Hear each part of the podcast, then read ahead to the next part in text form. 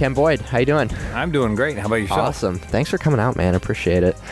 So I met you uh, a little while back doing uh, your CPL training um, for. I did that over the summer, but.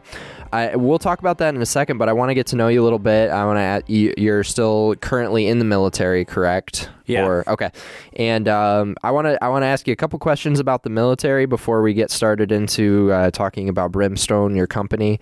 Um, but what um, I just I kind of want to get to know you a little bit, and we'll go through a couple questions. So what? So you kind of you're born in the New Mexico area, correct? Yeah, Albuquerque. Albuquerque, New Mexico. A lot of uh, the metropolis of Albuquerque. Well, as far as the rest of the New Mexico goes, yes, It is. it's a huge it is metropolis. the, the center of all things New Mexico. But um, so and then you uh, through what at what point did you know that you wanted to join the military, or what point did you make that decision? Um, I've I've always um, felt led to be a be a soldier, and from as long as I can remember. I, I know there's one time where my brother wanted to be a space shuttle pilot, and he wasn't. And mom was like, "Oh, you can be rich and you can help support me." He goes, "No, I'm going to keep my money all yourself." And then she she asked me, "What do you want to be?" So I want to be a cop. Well, why do you want to be a cop? So I can arrest my brother for not supporting you. so uh, yeah, I've always yeah I've always played guns, you know, in the in the woods uh, with my friends, and did a lot of other stuff. And as, for as long as I can remember, I always wanted to be a soldier. So. Um, as long as you keep your nose out of trouble, you can and work a little bit hard at least. Um, you can actually you don't even work hard anymore. It's pretty easy to get in. So yeah, they yeah. lowered the standards a little bit. Shout out to Bo. My brother-in-law's and uh, he's a uh, National Guard, and uh, he he tells me about how hard he works and how hard he works. I give him Well, crap for yeah, it, but the big news in the military is for the army is they just said that uh, basic trainees are not required to pass a physical fitness test What? to graduate basic training for another year. oh, so there is that uh, COVID-related policy then, or I don't think so. okay, Um, back when I went in, you had to earn, you know, the old physical fitness test. You had to earn 60 out of 100 points in three different events. But to graduate basic training, you only had to earn 50. uh huh, Um, and so they've, for a long time, they've never had the full standards of the rest of the army, and that's understandable. You Sure. just get in after a couple of months and you get to get trained up. But honestly, uh, I, I joined 1990, 1990. and uh, I was actually in much better shape going into basic training than leaving. Oh, really? yeah. Okay. So my senior year in high school, I was. Uh, I did my third year of water polo, and we were on a state champion team. Okay. And I was in a. I wasn't good, but all the rest of my team was. Okay. And then uh, swim team, we were state runners up. And then I decided to do track and field that year. Okay, And so when I went to basic training, I was like, you're Yay! probably jacked. I And- was I was the only skinny guy that lost that lost weight in basic training. Oh, So that's funny.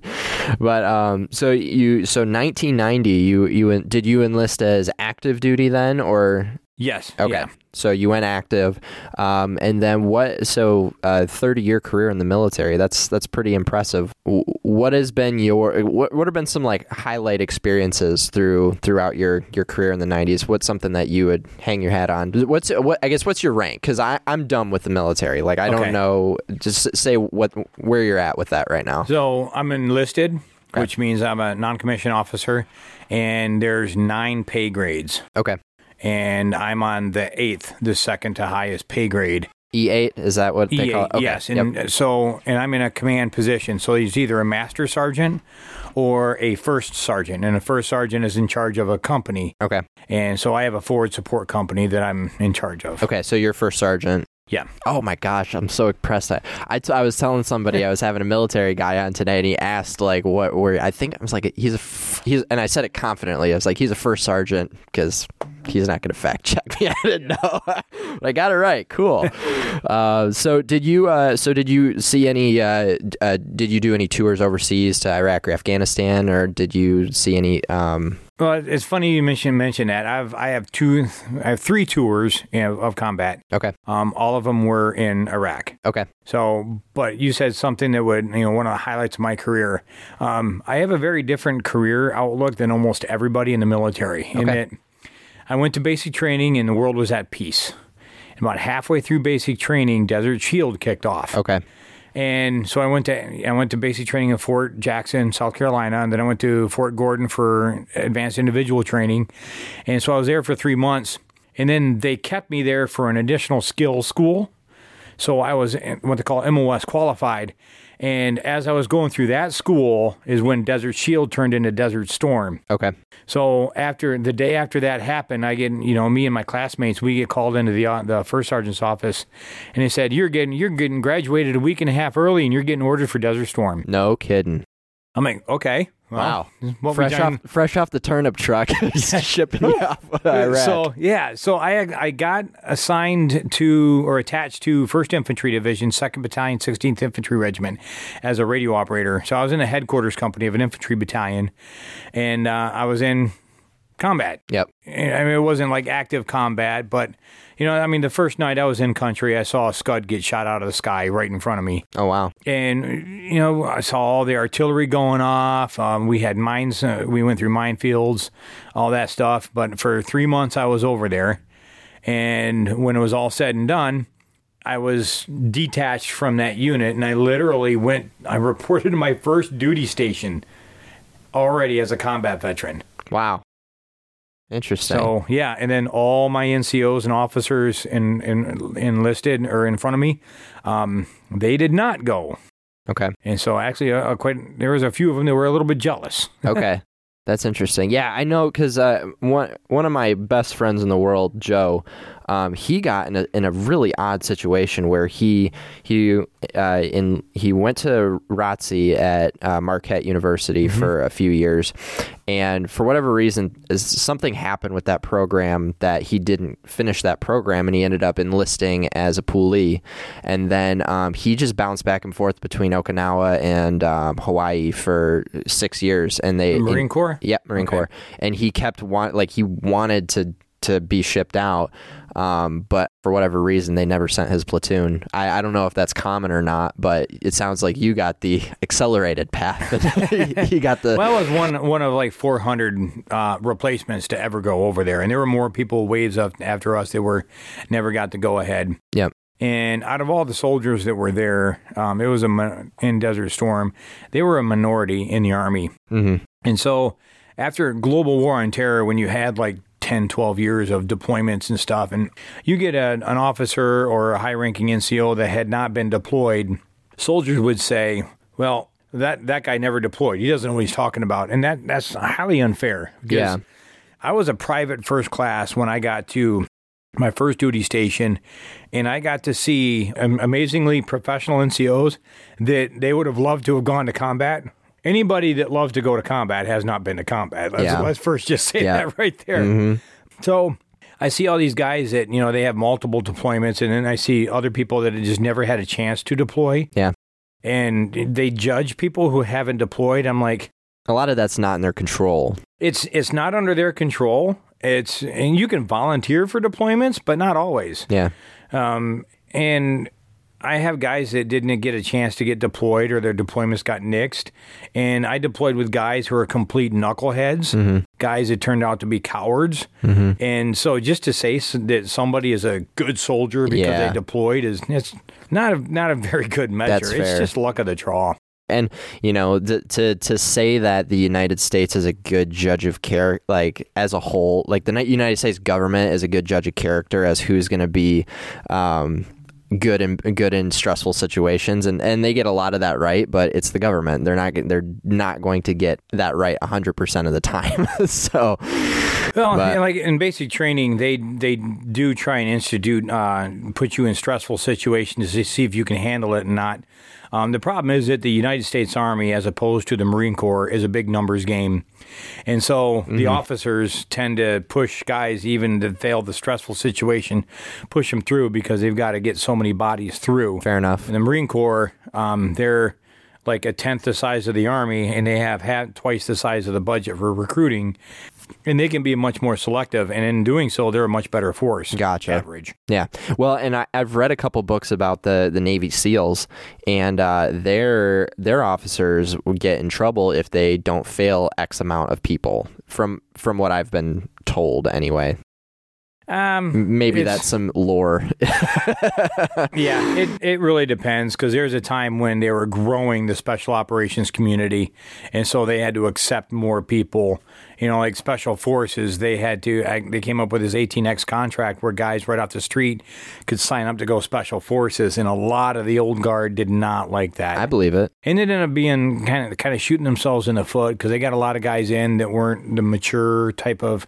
Because special forces isn't they're they're not the they're not rangers. You know what I mean by rangers by Yep. 75th Ranger Regiment. Yep. Um, these guys, the special forces are they're the educated guys. They're the teachers. hmm Yeah, my cousin, my cousin actually was a ranger um, in Desert Storm, I believe, back in the back in the nineties. Um, Ranger was he in the 75th Ranger Regiment in Desert Storm? I don't know. Uh, He was Okay. he was an army ranger that was in something overseas. Again, my my Well, military knowledge is not li- the best. Just for the listeners, Yeah. um, you can go to Ranger School, Mhm. and Ranger School is not a part of 75th Ranger Regiment. Okay, what what is the 75th Ranger Regiment specifically? Right now, the 75th Ranger Regiment is the na- the premier strike force for the nation. Okay, And what I mean by that is, if you ever see the movie Black Hawk Down, it's a really good movie. Mm-hmm. And what it is is Delta Force guys goes into these buildings, and they go in there and they go get the high value target. And the large force that had to secure that whole area, those guys were the Rangers. gotcha. Uh, now things have progressed, and now that Rangers are doing uh, high value targets just like Delta Force is.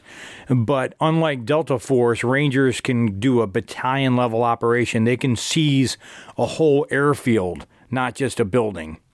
And that's something the Rangers can do where no other special operations unit can. They can operate a go from squad level all the way to battalion level. Sure, that's cool.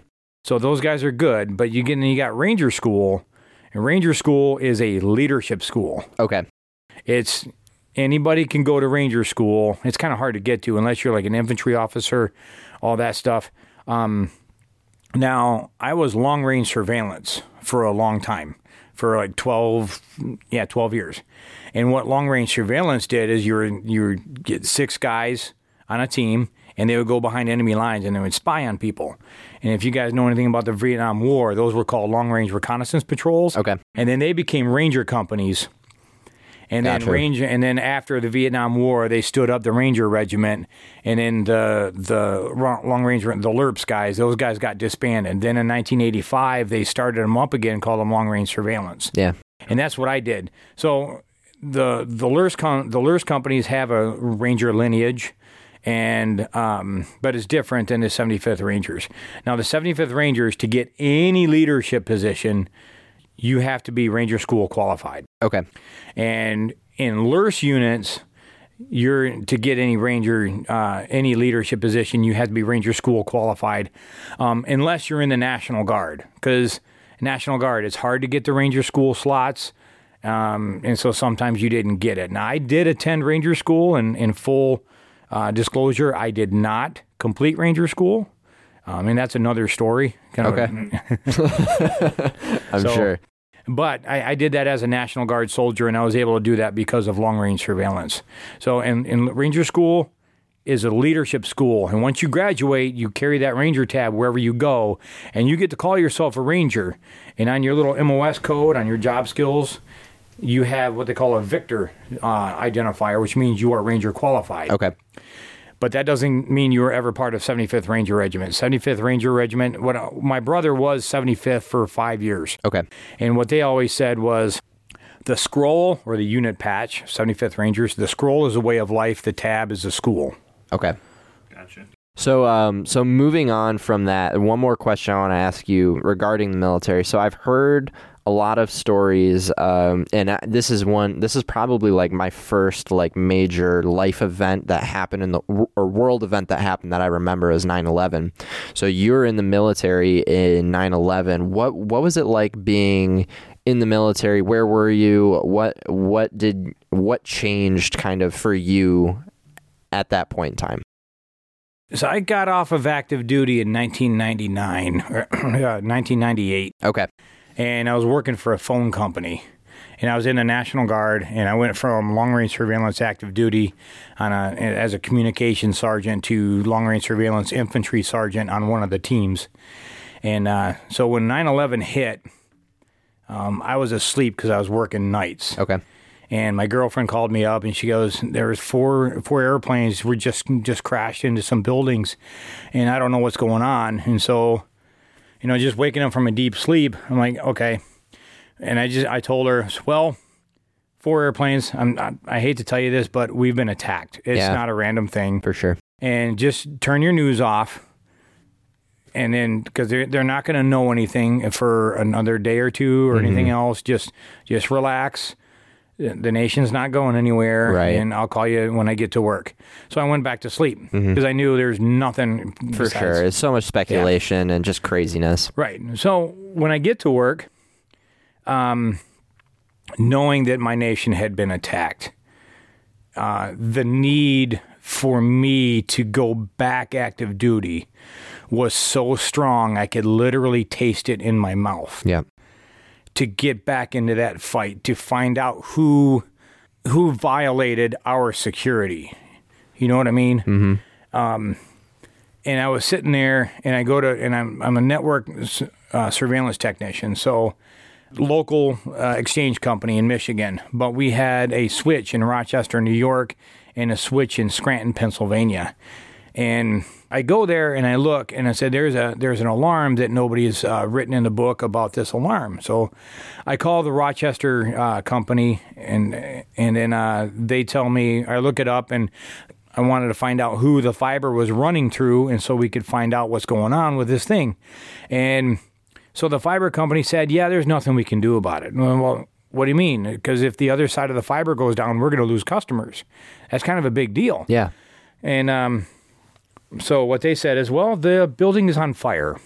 Oh wow. Yeah. I'm like, oh, well, I assume the uh, police, the uh, fire department's called and said, I'm pretty sure they have because it was Building 7 of the World Trade Center. Oh, So interesting. I had to take a minute there and absorb that information because then it's not just that building being attacked affected the infrastructure of the entire East Coast. Building seven. Buil- Building Seven, uh, the World Trade Center. Yep. It was it wasn't just a hub of commerce; Uh-huh. it was a hub of telecommunications. Okay. And so that's when you realize, holy crap, this is big. Yes. Very, very organized and done for a specific purpose. Wow. Yeah, that's that's interesting. What are what are your thoughts on on Tower Seven? Because that's that is a weird one. I have not been able to wrap my head around it. I have some preconceived notions, but that's that's about it. Before we get into Alex Jones' world, but Well, anybody that looks at a building and thinks they know how a building is constructed um, needs to really take a back seat on that. Because yeah, my fiber was going through there and it was cut. That doesn't give me an, an expert into that. However, I do know that the building was on fire well before it collapsed. Mm-hmm. And so, what people don't understand is Building Seven, the first two floors was all one big giant power station. okay. And when that happens, is you ever seen the the movie 9/11? I actually haven't or oh, seen that no, movie. September September 11th. It was with the police officers that survived, and they survived by getting into the elevator shaft, which is the core of the building. Yep. Well, everybody thinks a building has a core, and that's true. Except for the rare instances of buildings like Building 7, which had a big power station, the first two things. So in that case, the four pillars, the four corners were the foundation of the building, Gotcha. not the core. And so there was a fire in the core, and it kind Yes. of caved in on itself. Yeah. And that, that changes everything. So anybody who says, well, I know a thing or two about buildings, yeah, but there's exceptions to every rule. Sure. Yep. I know uh, some civil engineers that have pontificated on that one, um, but that's that's really good. That's really good information because you, you know, there are two two planes that got there are two towers that got hit by a plane, and then there's an entire building that collapses. That's is it? I, I guess I don't know the geographics of that location very specifically, but it's not that close to the two towers, is it? Or Yeah. It is it right very next door. close? Oh, it's right next door. Okay. So, um, yeah, that's a lot more plausible than you know the conspiracies out there. Yeah. So, but no, it's interesting. Okay. Um, so moving on a little bit from that, um, the and we'll- I'll kind of get into how we met. So um, back when all of the uh, all the craziness happened in Grand Rapids back in uh, back at the end of May, um, you know, I've always been a, a pretty conservative guy, pretty pro Second Amendment, I would say, um, but never personally owned a firearm. I have a shotgun. It, it sits in my parents' house. Like I, I never use it. Um, and so I, I made a personal decision to purchase a firearm after all that. We we live in the city. Um, I just felt that you know if you know, and, and at that time we, we had no idea how this thing was going to escalate because Yeah. it, it, at that point in time it seemed like it was out of control. And I just I made a decision. I was like, you know, this is this is something I, I have to do to protect protect my family, and that's kind of how we met. Is because I I uh, I enrolled in a uh, in an education class, uh, concealed pistol license. Yep. And uh, you own the company Brimstone Firearms, Yep. That- Brimstone firearm instruction. Brimstone Firearm Instruction, Yeah. and uh, and you. I'm sorry. I, I'm not trying ahead. to plug it, um, but I named well, it. I am. Please, so please okay. do. All right. but the, it's my philosophy. So Brimstone is a name of dog I, I used to have. Best dog I've ever had, but he's also really smart. And in the defensive situations he was he would get in, he was smart enough to actually de-escalate the situation. And that's why I try and tell these people. But I only I acknowledge that there's firearms, but there's also self-defense classes. You can carry flashlights that are defensive. There, you can do knives. I wouldn't recommend it, but you can. Um, and I, I personally tell people, hey, if you're feeling insecure about the neighborhood you live in, don't don't get a gun. Get a dog. Yeah. yeah. Get a dog. Yeah. So much. Yeah, it's so sure. much more secure, and dogs really, by instinctual, um, are so more in tune to the world around than a human being is, Mm-hmm. and they can actually do be a really good job of job of uh, judging character. Mm-hmm. Um, and it's amazing what dogs can do, even when they're not trained. So it's brimstone, and there's firearm, and then there's instruction. I teach the classes, and I give my students the tools to go home and continue training, because you take a one day class, it's it's just not enough. No, it's definitely not. It's not enough. No. Now, while I feel like I learned a lot during your class, um, you you do offer more than just a standard CPL class, the eight hour minimum that's required by the state to get your license. Well, I never do the minimum. as as you know, you did it. Yeah, it was a twelve hour long Yes, class. it was. It was. Yeah, hottest day of the year too. I remember I because I, I I went and I bought the the Smith and Wesson Shield, Yep. which is a little bit slimmer. And one of the things that I don't know if it was you or somebody mentioned it to me is like make make sure your hands are dry when you're firing it because you're gonna have a hard time hanging on to that sucker if your hands are sweaty. Yeah. And oh boy, 90 degrees and uh, um, black metal heating up. It was uh, yeah, Yep. that was fun. But anyway, side note on that. So, uh, what what else do you do with brim, brimstone outside of the the state minimum requirement to get a CPL class? Uh, the state minimum is eight hours, three hours on the range, and then you have the legal briefing too. Um, and my classes usually tend to last at least over 10 hours because I, I slow it down. I don't want to just ram it down. I want people to absorb it, especially, you know, it just it's not just the defensive marksmanship in the ranges, but the, the awareness that you teach. Uh, I want people to soak it in. And then once they graduate my CPL class, any one of my students, because I know that they're functionally literate with firearms and they're relatively safe, if they want to take one of my my advanced CPL class, I give all my students a 50% discount, trying to get them to encourage them to come out and do the advanced CPL class. It's Yep. my personal feeling that anybody carrying concealed should have already graduated the advanced CPL class mm-hmm. uh, because the, the most people don't realize this, but the two most dangerous things you can do with a loaded firearm is draw from concealment and reholster. Mm-hmm. And those are the two things you don't have time in a basic CPL class to do, but in the advanced CPL class, you take my class, you're going to master it. Okay. So you do that. I also I'm coming up with uh, I do private lessons. I can do tree teach uh, basic rifle marksmanship. I can teach uh, carbine. I can teach weapons maintenance. And then in by January is my deadline to actually have a curriculum up for a home defense carbine class. Oh, okay. Excellent. So, and what it is is, you know, the AR-15 is the most popular weapon out there, and there's a couple of others that are similar to it, and it's a carbine. And I, I, don't, I don't want people to think of, oh, it's a military-grade weapon. A carbine is actually a low, lower-powered rifle. yep. So it's it's not a high power thing, and this this one is basically is how to use that carbine to for home defense specifically. Yeah, that's awesome. So for your CPL class, um, you you charge hundred dollars, I believe, is Yes, but I give lots of discounts. Okay, sounds good. so, uh, by the way, hundred dollars, and and I did shop around, and that's that's one of the most reasonable prices out there. I from what I've seen personally. It, it is. It's it's run. It's almost average. But when you go to Silver Bullet or Barrack Six One Six, um, they have much nicer facilities and they Sure. have and the insurance and all that. So then you're going to get up to 175 and Yeah. 200 dollars. But at the end of the day, those instructors are coming home with the same money out of the pocket uh, in their pocket that I do. Got they just have more overhead basically. Yeah. with their process. So, well, yeah, and that's and that's great. And the, the best, the thing that I liked um, about what you did is that I felt, um, because you could probably like what the state mandates you train is probably is all the legal jargon, right? Which you did, obviously, but I felt like you got a lot more into the why. Um, you know, uh, we we talked about some Second Amendment stuff and why that's all important. Um, but before we get into that, just in general, um, I have a little bit of a theme going that I want to keep keep going on this podcast um, with people who are self-employed. I think I Yeah. think anytime it, it really excites me to talk to people who own their own businesses. My dad was a small business owner. Um, I've owned a couple small businesses, and um, and so w- what. At, when did you start Brimstone, and what is it like for you being self-employed in that world? Whew, it's pretty tough because so me I'm a I'm a federal technician full time so you know that I'm in the National Guard which Yes. is a weekend thing Yep.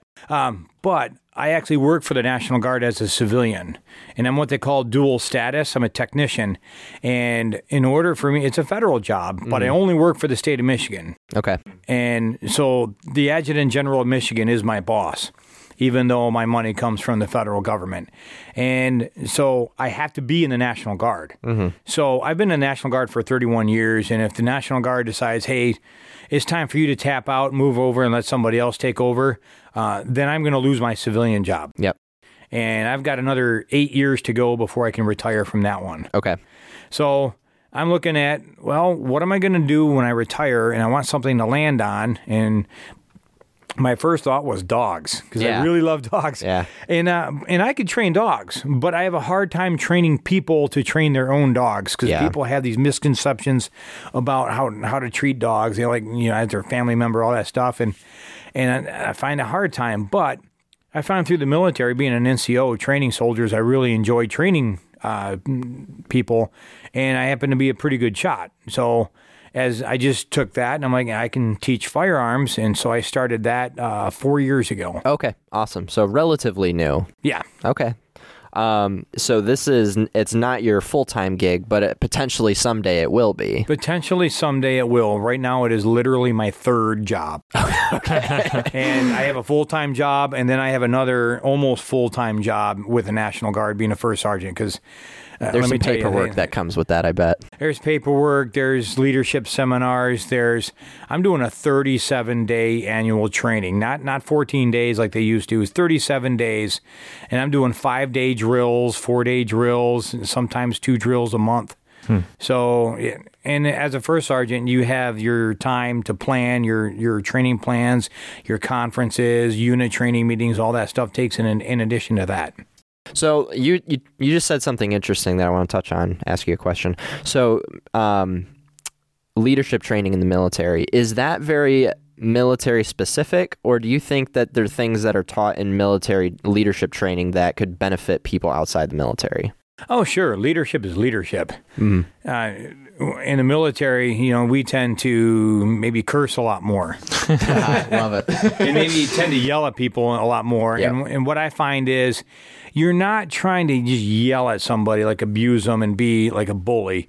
There are times in ours in our lives that are more common than in the civilian where we need soldiers to make snap decisions to get up and move because it's a life threatening situation mm-hmm. or they just need to be motivated and you have to have that freedom to do that. But if you, in the National Guard or in the military, if you do that too often, then they're not going to listen to you. Mm-hmm. You've got to figure out a way. In the military, defines leadership as providing purpose, motivation, and direction to the uh, to influence others to the accomplishment of goals. So you just can't yell at them. That's just pure abuse. Yep. Anybody in the leadership in the army knows that, and everybody looks to movies like everything is basic training and you get yelled at. It's not No, that yeah. at all. Yep. It, you've you've got to lead. Yeah. You know, We Were Soldiers is a wonderful uh, movie and book about leadership. Mm-hmm. You have to lead by example, just like you can if you're a lineman or you're digging ditches. And you've got to mo- motivate them, and you got to give them a sense of purpose. Absolutely. Leadership is spelled E X A M P L E. So, um, so brimstonefirearms.com, I believe, is where is That's that your website? website, yeah. Okay. And then how can you be reached via email? Um, easy. Brimstonefirearms at gmail.com. Okay. So brimstonefirearms.com, brimstonefirearms at gmail.com Yep. for emails, inquiries, all that good stuff. So make sure we give you a good, good solid plug because that's what a professional would do, right? Yeah. Okay. Yeah, absolutely. Yeah, Joe, do you have anything to add in here? I, I see you lean forward every now and again, and I have a habit of cutting you off. Did, did you have I'm, anything I'm you just wanted intrigued. to? So to to give you some perspective on where I'm at with firearms, uh, I enjoy shooting, and I've never really, I've never been in a hunting family or anything like that. But my my dad owns a bunch of rifles, hunting rifles from his dad, and I'm at the point where I've already decided my gra- my graduation present to myself is going to be a firearm and a concealed carry training certification and subsequent training. I I think what you said earlier about how you urge your students to go immediately into an advanced training session. Everything well, not, that I not immediately, but it's. I call my, my CPL class a beginner CPL class. That's what launches you and it gives you the tools to go home.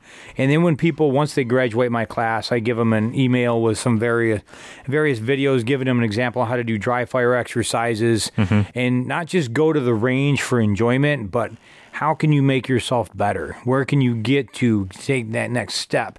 And then once you get comfortable enough, uh, I also tell people if they're good enough to go to the advanced CPL class or what they need to go to get there to the CPL class. Okay. More to my point of understanding that there's more than that. That basic class is is more of a legal requirement than uh, what the, the amount of training that you need to properly be prepared for a situation where you might draw your gun. It's it's what the state says is the bare minimum. yeah. Now I believe that your life is a lot worth a lot more than the bare minimum. Yes, I agree. It's like driving around with PLPD on your insurance. Mm-hmm. Then you when you get an accident, it's your fault. You're screwed. Yeah. I don't know. I don't even know where I was going with this, but uh, it's interesting to hear your perspective on this and, and your background specifically, um, because I'm I'm at the point where I'm I'm looking at why do I want to carry a firearm? Like, why is that something that, that's important to me, and why now? Okay, so and then it's pretty easy. So, well, first off, I want to commend you for your choice of timing. If if if you were not a college student, um, I would say go get your CPL now. Um, but there's also you security is comes away comes in many forms. So as a college student, if you're going to go and get a CPL right now, as opposed to later when you have less bills, then you're going to put yourself in financial insecurity. So you don't want to risk your financial financial insecurity just for some physical security. You Yeah. got to balance them out. So I commend you on that. Um, but one good reason why. Uh, let, me, let me tell you the, the, one of my stories is I often get asked, "Have you ever used a pistol in self defense?" And my answer is yes and no. nice, clear, and cut, right? Yeah. So yeah, we were house hunting uh, uh, quite a few years back, and I just started carrying concealed, and uh, so I had uh, I had my pistol with me, and the last house on the day. I go out to the backyard. Now my wife and the real estate agent, they're in the kitchen doing, you know, the the wife things and stuff. Not to be stereotypical, but she's the cook in the family. Yeah. I'm going to the backyard, not the basement, not the garage. That's who I am. I go to the backyard. Yeah. And when I get on the backyard, you have uh, two houses, right and left. One is on the left, had a really tall, tall chain link fence, two pit bulls in the backyard barking up, barking up a storm. Um, but their their owner was home. He yelled a command. They were silent. So that tells me number one, there is a barrier between me, and two, they are trained, no threat. Yeah. But on the the way to the right, there's an empty lot with some trees, and then through the trees, I see a, a normal sized fence with two dogs. One's a German, one's a German Shepherd, the other one's a Golden Retriever. Mm-hmm. They hear the barking. They decided to uh, go see what's going on. They run up to the fence. The Golden Retriever stops. The German Shepherd jumps the fence, not even breaking stride, and he's running. So that tells me he's done that before. Yeah. Now, I know a little bit about dogs. I know a lot more than the average person, but um, I also know that German Shepherds have the strongest bite of any dog breed in the world. And if it- at this point, if this dog wants to attack me, there's nothing I can do. I'm completely defenseless, but I have a pistol on me. So as his dog is running towards me, um, one of the things I teach is setting action limits and c- developing a plan with your n- levels of awareness. And at this point, I'm aware that there's a potential threat. He's not a guaranteed threat. So I come up with a plan really quick. Is I put my hand on my firearm, but I don't draw it. Mm-hmm. Because if I, I don't know if he's a, a threat. And if I pull a pistol and I aim it at him, I am now aiming something that is lethal mm-hmm. at that dog. That dog can pick up on that and it will give him a reason to attack me. I don't want to escalate the mm-hmm. situation. So I get down in a good dog reading stance and I, I stick my left arm out and I realize that if he's going to attack me, my left arm is going to get chewed up first. And I'm right-handed, so I can I can Yeah. survive that. Um, but if he attacks that arm, then I can draw my pistol and shoot in point blank range. So that allows me to have I'm going to survive. That allows me a reason that I don't have to be afraid unnecessarily. Um, so if I did not have my firearm with me, I would have been very, very afraid. Guarantee it. Because I didn't know what the dog was doing. And now I also know if I'm afraid, that can make the dog more aggressive. They can Yeah. be dominant. So that can give that dog an, a, a, a reason to attack me. So I had to thread that needle between being a threat to the dog or being afraid. Mm-hmm. And so that firearm, just my possession of that firearm, allowed me to navigate that situation. And so at the very last minute, the dog turned and went up to the pit bulls. Hmm. But if you know anything, of- uh, some people are out there like, well, saying, well, maybe there was never a threat. You're right, maybe there wasn't. But I guarantee you that I, I did not give that dog a reason to attack me mm-hmm. or act towards dominance mm-hmm. because I had that firearm with me and I used it correctly mm-hmm. and it stayed in the holster. That's awesome. Great story. That is that is a really cool story, and I think so. I guess to kind of uh, jump off of that and and back to what I was getting at originally, um, it was interesting for me to make a mental switch in my head of I like shooting guns; it's a lot of fun. Versus, I think I might want to carry one Yeah. because the the the thing that I had to accept. Uh, Justin and I have a friend who had to draw on his neighbor, and he he told me the whole story of all the legal stuff that happened before he didn't end up shooting the guy, but it it was still a a legal mess. Um, and I had to like come to terms with that in my head and, and realize if I'm going to carry a firearm, I need to be willing to use it if necessary. Yes. And that And that that should if if somebody feels that that is an easy question, they're wrong. yeah Just flat out, they're setting themselves up for an emotional uh, roller coaster of which they have no idea what they're coming for. And I say that because as a combat veteran from Desert Storm, I go off into Iraqi Freedom One and Iraqi Freedom Two, And I come back from those deployments, active combat situations, and some of the guys I went over there were with did the exact same thing I did, and they came back and they're suffering from PTSD, and I didn't. And one of the reasons why as I knew being a prior uh, com- combat vet, even though I didn't shoot anybody or get shot at, um, I also have a deep faith in Jesus Christ. So there's a higher power behind that. Um, But I also knew to ask myself, can I take a human life? And Yeah. in that sad situation, you know, if I have to, it's honestly, it's not my choice. If you're attacking me, it's your choice to attack me, and I'll act in self defense or in the self defense of my convoy. Yeah. And I think it, it really comes down to do you care about something enough, whether it's yourself selfishly or family or friends or even people in general? Do you care enough that you can make that choice if necessary to protect someone else or yourself?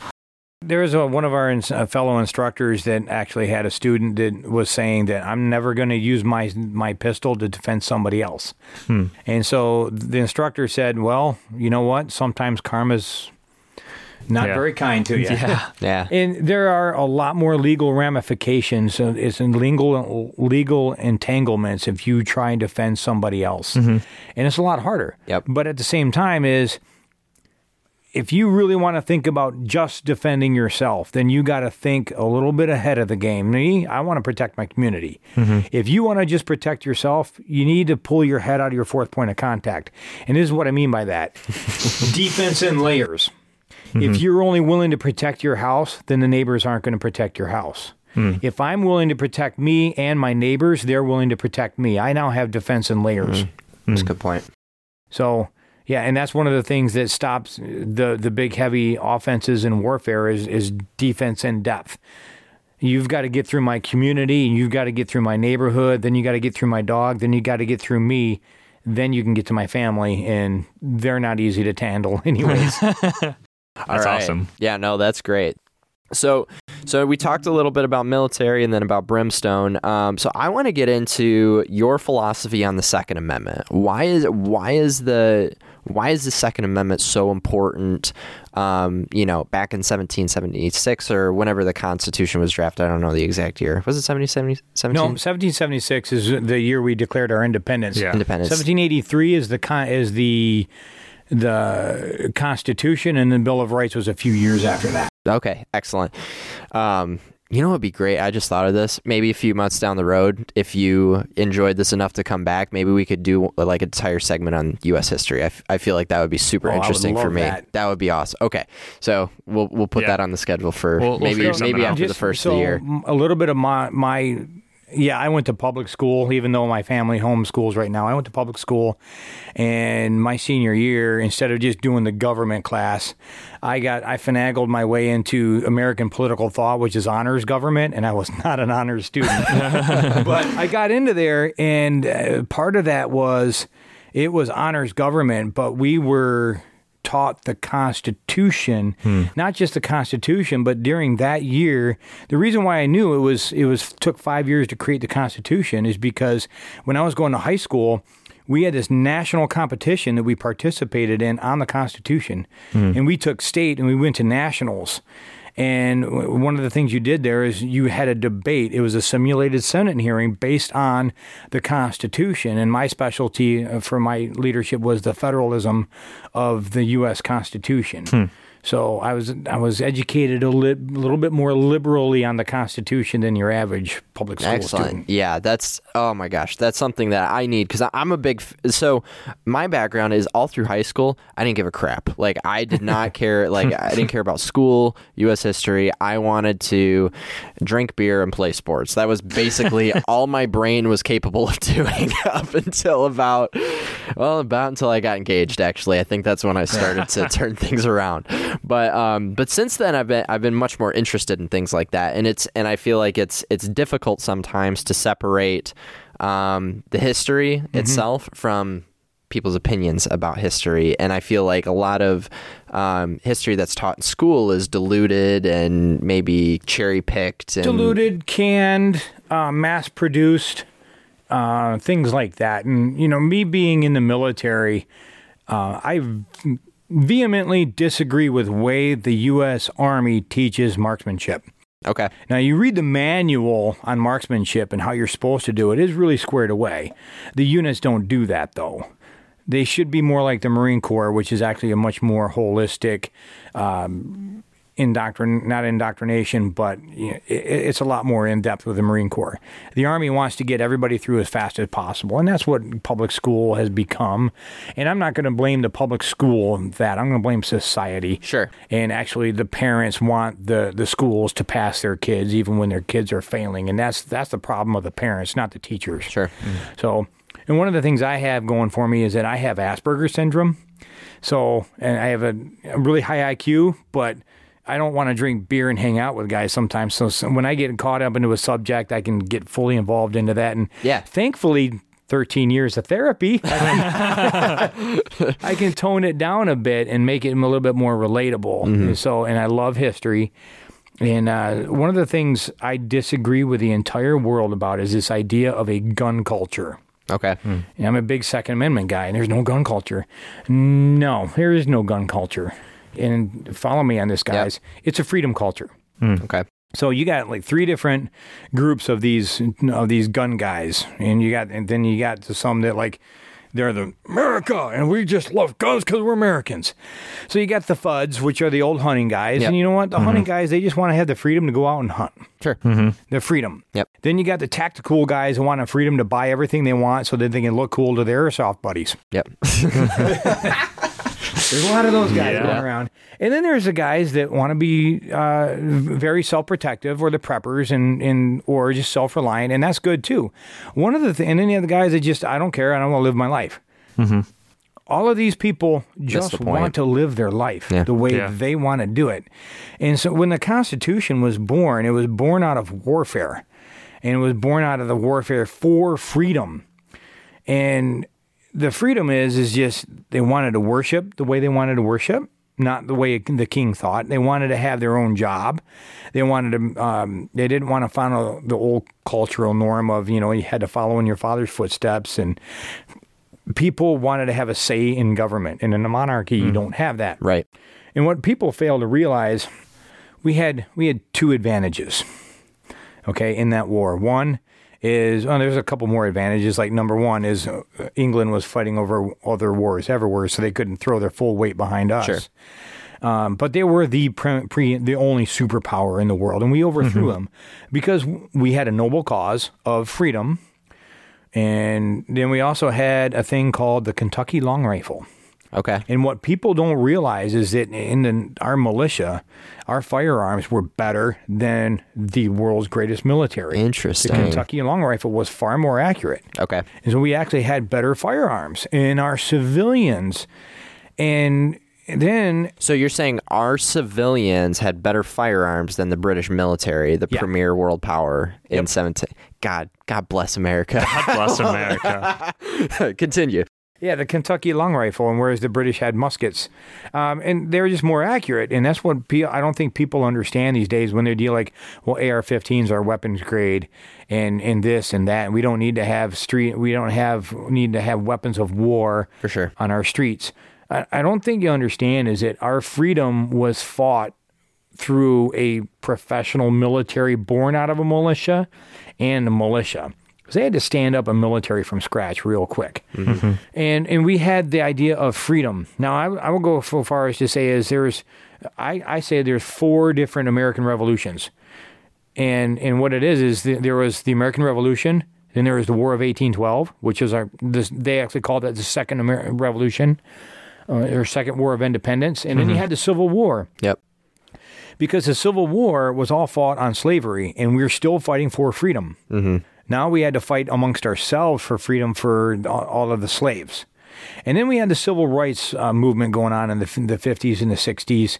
And that's, we're still dealing with that today. And that, even though that wasn't an all, all right war, there was a lot of conflict involved. For sure. Yep. And it's just the freedom is worth fighting for. And we have not stopped fighting for freedom. You know, and it doesn't matter who the enemy of freedom is. If the if you're an uh, an enemy of freedom, then you're an enemy of the United States. For sure. And sometimes it takes us a little while to get to you, but uh, sometimes you have to take a number. Yeah. We're We'll get persistent. there. Yeah, persistent. And what what people are saying, I don't think people understand is if I have the means to protect my house, then I can band together with my my neighbors, and I can conte- protect my community. And there's also the other, and then so we can we can form sheriff's pop- posses. We can form a state militia, Michigan Emergency Volunteers or the Michigan Defense Force, and the states if they want to have a much better militia, they can do that. Other states do that. Ours is kind of small, but that's all right. And then you have the the Michigan National Guard, and you have the the Standing Army, um, and then. Um, Frederick Bastiat. He's a, a French philosopher, mm-hmm. and he went and he studied before the French Revolution, and he studied the American Constitution, how we did things back then. And what he realized is what the American Constitution says is that the government does not have a power that the people don't. Hmm. That's the core of the Second Amendment. So if the if the United States military can exist, that's because a United States citizen can arm himself. Hmm. Correct. You can't have a community can't have a police force unless the citizen can arm himself. You can't have laws in a community unless a man can establish or or the, you know the parents can establish rules in their own household. So the the every power that you find in government is found at, at home. And if you take away that right, then you have you have tyranny. It may be benevolent tyranny, but it's tyranny tyranny nonetheless. Correct. Now, what would you say to um, states like New York and California and Massachusetts who have, for lack of a better term, infringed on those rights substantially? How how do, how does that come to pass? Um, you still had the Boston bombing, right? Yep. So if if you take you you have gun if gun violence is a problem, and you take away guns, what do you have? Well, you have violence. Yeah. So you know, ask any doctor if you want to if you want to get rid of the illness, you have to, you don't treat the symptoms, you treat the illness. Correct. Hmm. And you know, without sounding too hippie-ish, but I really don't care what people think. um, love, love is the answer, and you getting along with people you don't agree with is a big thing. For sure. And there's you know there's no real simple answer, but the thing is with gun control is you're only affecting the people who are law abiding. Correct.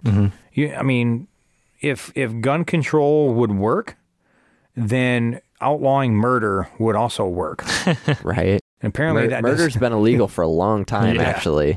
Yeah. It's funny you say that because the first time that I heard that phrasing that uh, that gun control only benefits criminals or, or people that aren't abiding by laws was a student who was a was on campus during a school shooting. Like for that for that kid, he I mean he was in in high school.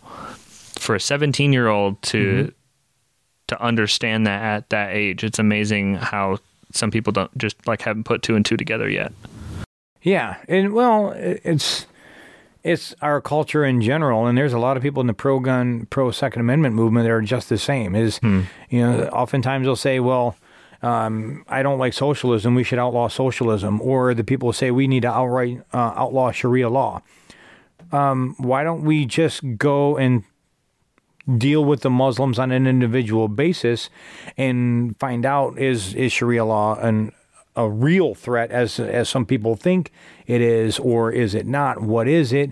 And you know what? Maybe if we i- i- incorporate them into our culture they're going to find out our culture is really cool and they might not need sharia law.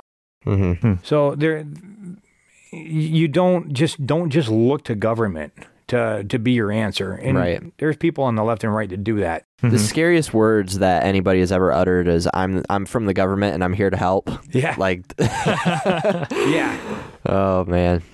So you hit on something really interesting right there, and um, this was actually in my in the, one of the next question I was going to ask is you told me a really interesting story. I want to see if you remember it. A really interesting story about some of the first gun control laws back in the early 1900s, Yeah. and what were those laws? eh, Who who implemented them, and why did they implement them? okay so maybe a lot of your listeners are local here around the grand rapids area have you heard of gun lake Yes. where did it get its name from I think I actually know this one. What uh, didn't they like try and basically gather up all the guns and throw them at the bottom of the lake? They gathered up all the guns from the Indians, Hmm. Native Americans, and threw them in the lake. Interesting. So, in gun control laws, up until the 1934 uh, National Firearms Act, all of them were racist. Keep the guns out of the out of the hands of the Neanderthal black people. Keep the hands out of the noble savages of the Indians, and we can rule them and tell them whatever we want. And then you get things like Roseville. Uh, and Rosewood in Missouri, where a couple uh, white guys got all this girl got pregnant from her white boyfriend and she didn't want to own up to it so she said she got raped by a black guy and then a bunch of the the racist uh, white men all got whipped up in a frenzy and went and rampaged an entire city and Was and that the what? There was a name for that, wasn't there? rosewood R- r- i think it was rosewood the Rosewood movie massacre or about it and something like that. Yeah. and and they razed an entire city and killed dozens of, or scores of, of black people that just couldn't defend themselves. Mm-hmm. And that's not the only instance that happened. That's not even the most horrendous thing that's happened. Wounded Knee is another example. What is Wounded Knee? Wounded Knee is where uh, the U.S. Army came in and they were supposed to displace a bunch of Indians, but they ended up massacring them. Hmm. Okay. So, and they were they were disarmed. In fact, that I think that's one of the reasons they were there is to disarm them. Interesting. And then uh, here in 2006, we used to have these things called gun boards in the state of Michigan. And the gun board was it was the county prosecutor, I think it was the county clerk, and it was the sheriff. And those guys would get together and they would review all the concealed pistol license applications. And they would decide who to get them and who to not get them. Back before we had the shall issue law, it was may issue. And you would had to petition the government to say, hey, I'm, I'm in fear of my life. And that seems kind of foolish now. is Why do I have to petition the government to defend myself? So, there are several states that are still may issue, though. yes. Um, yep. New York being one of them. Um, but Well, yeah. Let's let's go back to that in a minute, but I want to finish this with Yes, the gun boards. please do. And- and do you know why those that, that law came up? Why? It was a specific instance in the, the, the Detroit area where a black man was a dentist and got enough money. He wanted to live in a nice neighborhood. So he went and bought a house in a nice neighborhood. And, you know, with a black person moving in, it lowered property value and upset a lot of people. And that caused a mob to form up. And that mob, they had a police officer in that mob. And that mob got a little unruly and there was a firearm that was discharged. And there's no idea who caused that. But if I remember specifically, that police officer had to requisition, re- requisition six cartridges for his police issue revolver the next day. Interesting. So, yeah. So, but what year was this? it was in the 1930s. 19, okay. I do so this- but this is in the state. And so what what the gun control law did was is what the KKK did was, well, we don't want black people to own guns. Mm-hmm. Um, and so what they did was they made a state law, but they didn't have the control at the state government. What they did have is a majority of the county governments. Hmm. So if they made a state law that the counties could decide who get guns, then we can keep guns out of the hands of black people. And that was the only reason why that gun, why that law was in place. Interesting. Hmm. And then you you look flash forward today. Now you're like the NRA is a bunch of white supremacists. They're not a bunch of white supremacists. Back in the 1960s and the 1930s, the NRA was for those national gun control laws. The NRA, if I if I remember correctly, was a it, today. It's it's much they're, they're much more on the legal side and politically advocating and stuff like that it, from from the public perspective, anyway. The, what you're talking of is the NRA is an Institute of Legislative Action. Correct. The NRA is primarily an, an education system, and I'm an instructor through them. Yeah. They do a lot of education. I think there's a lot of misconception Yeah. out there about that because the, the NRA was specifically in the in the 1900, 1900s an, an educational system, Mm-hmm. It if was you will. educational, and they came out right after uh, Civil War, and so they do claim to be America's oldest civil rights organization, and they did. They they did start organ uh, based on civil rights, and Yeah. your right to own firearms is a civil right. But they didn't get in the, involved in the legislative stuff until after the NAACP and after the National uh, Association of the Blind, which truly is the oldest civil rights organization. Um, but at the same time of the 1968 law, and then there was a famous law in California in which uh, it it in California, Ronald Reagan was the governor at the time, and Ronald Reagan and the NRA both sided with law enforcement at the time. Um, and I, I, acknowledge that you know, NRA being a national organization back then, there were a few racists in the NRA back then. Sure. In fact, there were people who believed not everybody should own a firearm in the, in the NRA. And that's why they were able to pass the 1968 National Firearms Act or, or the Gun Control Act and the National Firearms Act in 1934. And then California they backed the police. And then the police had, hey, you know what? We don't want people uh, open carrying in low income neighborhoods. And what that addressed specifically was in Oakland County or the city of Oakland, the new Black, the, the Black Panther, not the new Black Panther, mm-hmm. but the original Black Panther groups is that, you know what? The police is being brutal and we need to defend ourselves. Yep. And not only did they defend themselves against police brutality, which apparently was a thing, at least to them it was, is they started patrolling their neighborhood with guns, but they were also patrolling the neighborhood with guns to keep the crime down so that the police wouldn't have an excuse mm. to come in. Interesting. They were being anti tyrannical. And so that is the reason the Black Panther, the original Black Panther Party, is the exact reason why we have the Second Amendment. Mm-hmm. The government was being out, out of control. Yeah. And I think the Governor Reagan and the NRA were wrong. And then after the 1968 Gun Control Act, there was a, a revolution in the NRA, mm-hmm. and they kicked them out. They all these guys were pro guns. No, don't be a part of them anymore. And that's when we got uh, a new leadership in there, and we started going around. And one of the things we did eventually is we got Charlton Heston as a president. Who's Charlton Heston? what's what's his background? Who is Charlton Heston? I'm yes. gonna slap you. I know. Who, I know who he. I know okay. who he is. But all right, there you go. Tell all my right. listeners who may so not know. He was in modern America. We always see him as he was the face of the NRA for years. Great man, but when he became the NRA, that was well after his movie career. In the 1950s, his movie career, he got the best actor for Ben Hur, and he was a very big, and that was when he was at the height of his popularity. He wasn't known for being socially active for guns. Mm-hmm. What he was being known for was he was marching with Martin Luther King, Jesse Jackson, Harry Belafonte, Malcolm X he was photographed with them and he was using the height of his popularity for civil rights. Interesting. And that's what he was known for.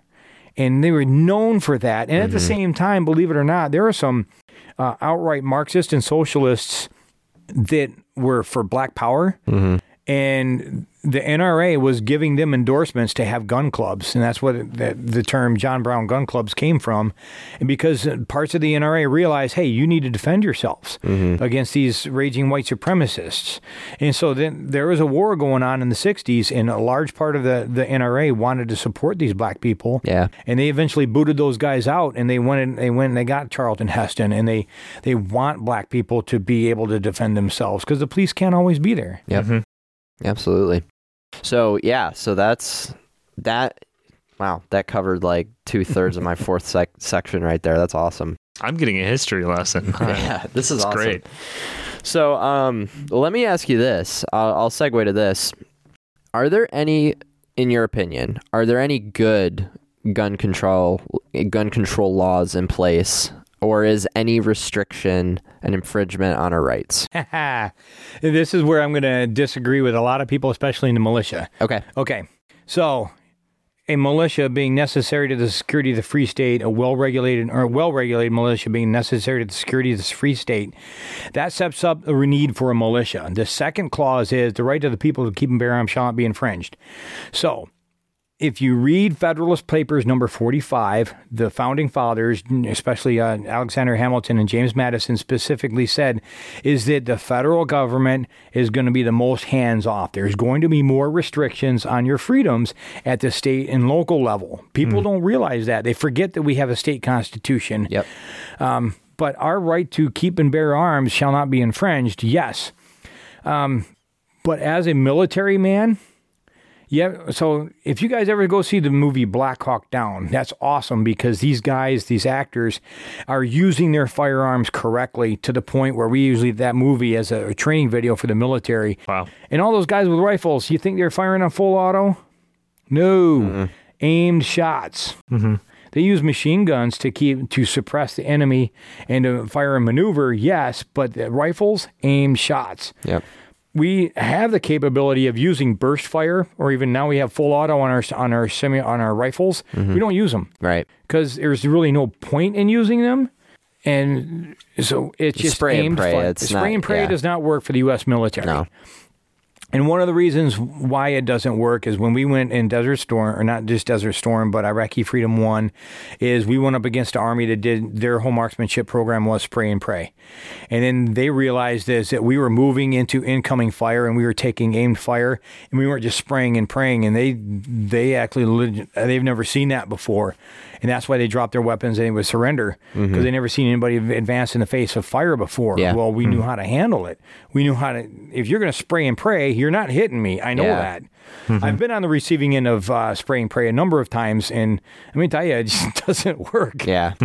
It really doesn't. But when you have aim fire coming up there, so you know, fully automatic machine gun, there's a, um, it just doesn't work very well.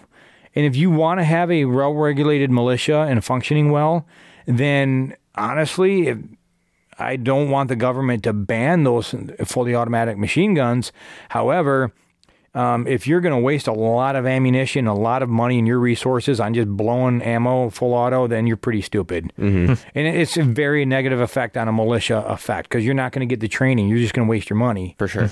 So, you know, the average person plus there's the marksmanship fundamentals get destroyed when you're when you're doing that. Um, when you go hunting, I go I hunt in public land now because I lost my private land access, and there's a five round limit, and I am very thankful that there's a five round limit because there's a lot of people who mag dump, thinking that's an effective form of marksmanship when you're hunting. That's no, that's stupid. thank you. No. No. There's there's lots of laws out there. Crazy people that are violent, they should not own firearms. Mm-hmm. So right now we have laws that prevent them from from actually purchasing the firearms. Um, but once if you're sane and you own a firearm, and then your mind deteriorates, what legal right do we have to come and make sure that people are safe? Yeah. That's something we've got to take a look at. Okay. But we've got to take a look at it with a mind that the government should not be taking them. For sure. Well, it's really interesting. So, preparing for this interview, um, one of the problems that I ran into preparing this interview is you and I are very much on the same page in a lot of this stuff. So I actually shot messages out to a bunch of my liberal friends and was like, "Hey, if you were interviewing somebody, uh, or if what are what are some questions you have about gun control, or what like do you think it's good? Do you think it's bad? Um, what's somebody? What what are questions that you would ask somebody um, who is a, a firearms instructor, somebody who's very knowledgeable about them?" And I got a really good question from Carlos. Hi, Carlos. Hey Carlos, what's up, man? Uh, shout out to Carlos here. So, he, what, basically, he cited the case of um, the 56 year old. Uh, I believe he was from the UP, but he was uh, charged. He was arrested and charged with poaching 18 wolves and a bunch of bald eagles. I'm sure you're familiar with that. yeah. So, at some point, he was probably a responsible gun or- owner. Um, I. I don't know, but at some point he probably was. He was he probably purchased those guns Yeah. legally. Is and this is the golden question that we all have, but how do you stop some some somebody from doing something bad before they do something bad? You know, how do you, how do you kind of address that? How do you stop a person from speeding on the highway? You don't. Right. Everybody has the capability of doing good and doing bad. Mm-hmm. So it's up to me, uh, up to you, and us to be the best citizens or best people we can be. And generally, humans are better at being good than they are being bad. Yeah. Um. But it's when somebody displays a behavior that makes them a danger to society, we've got to be able to take corrective action, Intervene. Yeah. inter- in- intervene. And you Um, mean and and if I'm reading you correctly, you mean more the we the people, not necessarily the government, because that can get messy. I'm a big advocate of dealing with a problem at the lowest level possible. Sure. Hmm. So if you have a guy that, that is either bipolar, then I think it behooves the family to say, hey, why don't you give us your guns and then you can come over and use them anytime you want to? We can mm-hmm. go shoot. Uh, but and if they can do that, that's great. Mm-hmm. The problem is, is that when people start getting to that that that problem stage, then it, it's a problem stage. Just like Yeah. that's why we call it a problem stage. For sure. So sometimes you have to get other people involved. Yeah. Yeah. So, and I a, a story that I heard um, a couple But years. I want to say the whole reason why that got caught, that guy got caught because he was trying to make money off of that stuff. Oh, He was selling it to stuff, and then. 18 wolves. Now, first off, wolves are a definite problem. My brother Yeah, just bought a farm. for farm. sure. He just bought a farm up in Calumet, Michigan, and they have film. They have a, a film of a wolf on their property. I was actually about to say you can make a really good argument that wolves should be delisted. Um, Yeah, and you can. I mean, if you're shooting bald eagles, you're just an asshole. Like there's there's there's no other way. Like there there's just no reason to do that. But like I the wolf thing, uh, yeah. I yeah I, I see what you're saying You're shooting there. about bald eagle, um, then you're an enemy of freedom. Yeah. Sorry. You're just a freaking commie. oh man. So, um, another question from Carlos: Do you think, as as an instructor, do you as an instructor think gun owners should be watched more often with their mental health or how they use their guns? No. The reason why is um, if if I want to if I want to kill you, I'm going to find a way to kill you. Mhm. Uh, having a gun is um, okay. So if Gun- I want to, A gun's a tool. a gun is a tool. Yes. Now it does make it easier, yeah. But you know what? A car is a very effective weapon too.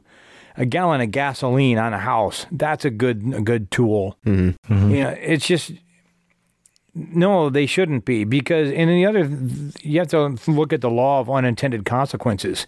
If you're going to start watching somebody more closely than the other, then they're going to get more paranoid and you're going to lose the trust, Yeah. and it's going to alienate them, and then it's going to create more problems. Mm-hmm. You want you want these all the gun loaners to be they want to be a part of society just like everybody else does and that's why most of us don't necessarily agree with we want to have the right to open carry but most of us don't because For sure. we understand that a lot of people it'll make people uncomfortable and we don't want them to be uncomfortable. Yep. We would prefer them to be comfortable around open carry but until they are you know, I'm leave that for somebody else to fight that crusade. for sure. Yeah, and and my thing is, it's it's it's a for me, it's a courtesy thing and a, a level of comfortability thing for me personally. Yeah. because I I won't open carry in Grand Rapids. Yeah. Like in the in this in if I go into a Meijer or something, I'm not open carrying uh, my pistol. However, if I'm in northern Michigan, that's a whole different story. Like Well, I'll, I have support Michigan Open Carry, the organization, and they're great and they're very good at fighting that cause. yes, Um, and I will open carry when I'm doing a lot of yard work or when I'm mm-hmm. around the house, and when I want to run to the gas station after cutting wood Yep. out in the woods. I have a detachable holster, and my gas station they don't mind if I open carry. Yeah. That's great. That's cool. And, and I can do that, but I don't want to make one of their other customers that are just passing through feel uncomfortable. So that's just something that I do. If you want to carry open carry and you're doing it responsibly, hey, hats off to you. It's Yeah. awesome. I was like the other day. I don't actually. This was. I think this was back in uh, like May or June. So riots were kind of going on, so the times made a little bit more sense. But I saw someone. I saw a guy open carrying in East Grand Rapids, and I was like, wow, that's like not something you see every day. Yeah. But yeah. All right, one last question, and then we're we're gonna wrap this up with my last segment here. So my, the last question is is, and this is this is actually a question that came from me.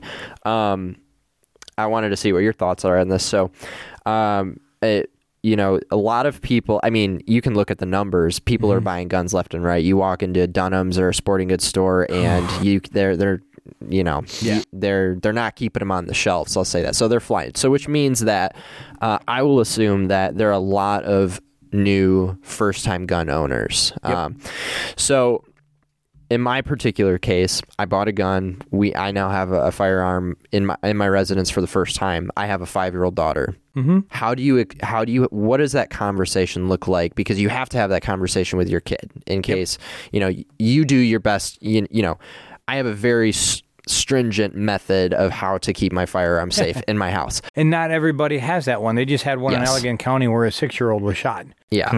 And- and, and that's terrible. And we're and we're all human. We're all Yeah. going to make mistakes, and you have to mitigate that, obviously. Yep. So another a thing you can do to mitigate risk is have that conversation with your kids. What does that conversation sound like?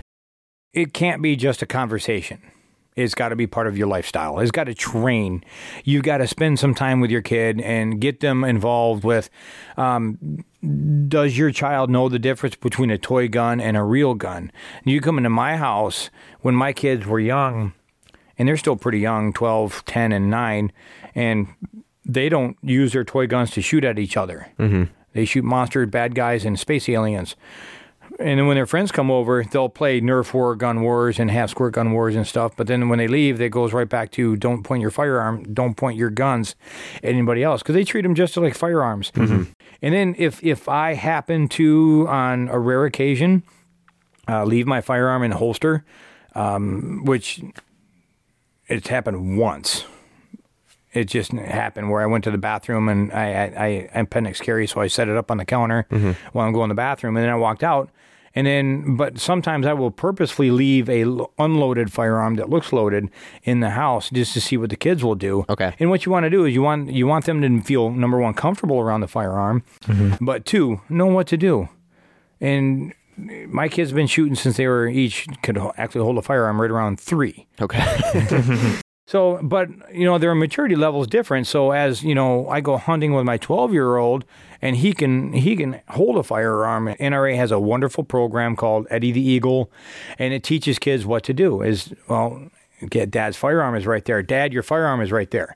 And if nobody's there to tell, then I know how to shut the door and tell other people that there's the gun right there. And mm-hmm. then my older kids actually can work a firearm. They know how to unload it. Okay. That's good to know yeah, I'll have to check that that resource out. Uh, Eddie the firearm mm. for or Eddie I, Eddie the. Go ahead. Uh, so I want to touch one more thing about my idea of gun control. Yeah, sure. So bump stocks. Okay. I absolutely hate bump stocks. They're horrible. They're a novelty item. They're not a firearm. They're a firearm accessory, mm-hmm. and I'm absolutely against banning them. Okay. Even though I hate them. Why? Because after the Las Vegas shooting, if if nobody ever threatened to ban them, they ought to would have gone out of business because it's a novelty item. It, you know, people buy them and they're they're kind of fun the first time, but mm-hmm. then you realize how fast you burn through all your money. Yeah, and no no problem. If you would have just would have let the thing die, then the free market takes control. The gum the companies would have gone out of business nobody would produce them anymore. I had no idea what a bump stock was until yeah. until that Vegas incident. I, they suck. I only found out about that because after the Las Vegas shooting, Jerry Miculek on his YouTube channel yeah. did a did a video where he he shot a bump stock and then he shot faster than a bump stock manually just because he's Jerry Miculek and he can do that. Michel, yeah, he can do that. But the other thing is, in order for a uh, bump stock to work, you have to violate the fundamentals of marksmanship. Hmm. You have to be inherently inaccurate. So if full automatic fire is inaccurate enough to where it can be a danger, and it can be, mm-hmm. then a bump stock is even worse than that. Mm-hmm. And I'm hey, I got a bump stock because it's a whole lot of fun. Hey, cool. Guess what? You just bought a waste of money. Yeah. and it, I'm sorry, but you're every time you use a bump stock, you you're training yourself to be a poor shot. I want to thank you for taking time out of your day to listen in. If you're still here, you're one of the greatest humans on the face of the planet. If you haven't already, please subscribe on your favorite podcast platform. All reviews on Apple Podcasts are greatly appreciated. For clips, updates, and other exclusive content, follow on all social platforms at Rakowski Pod.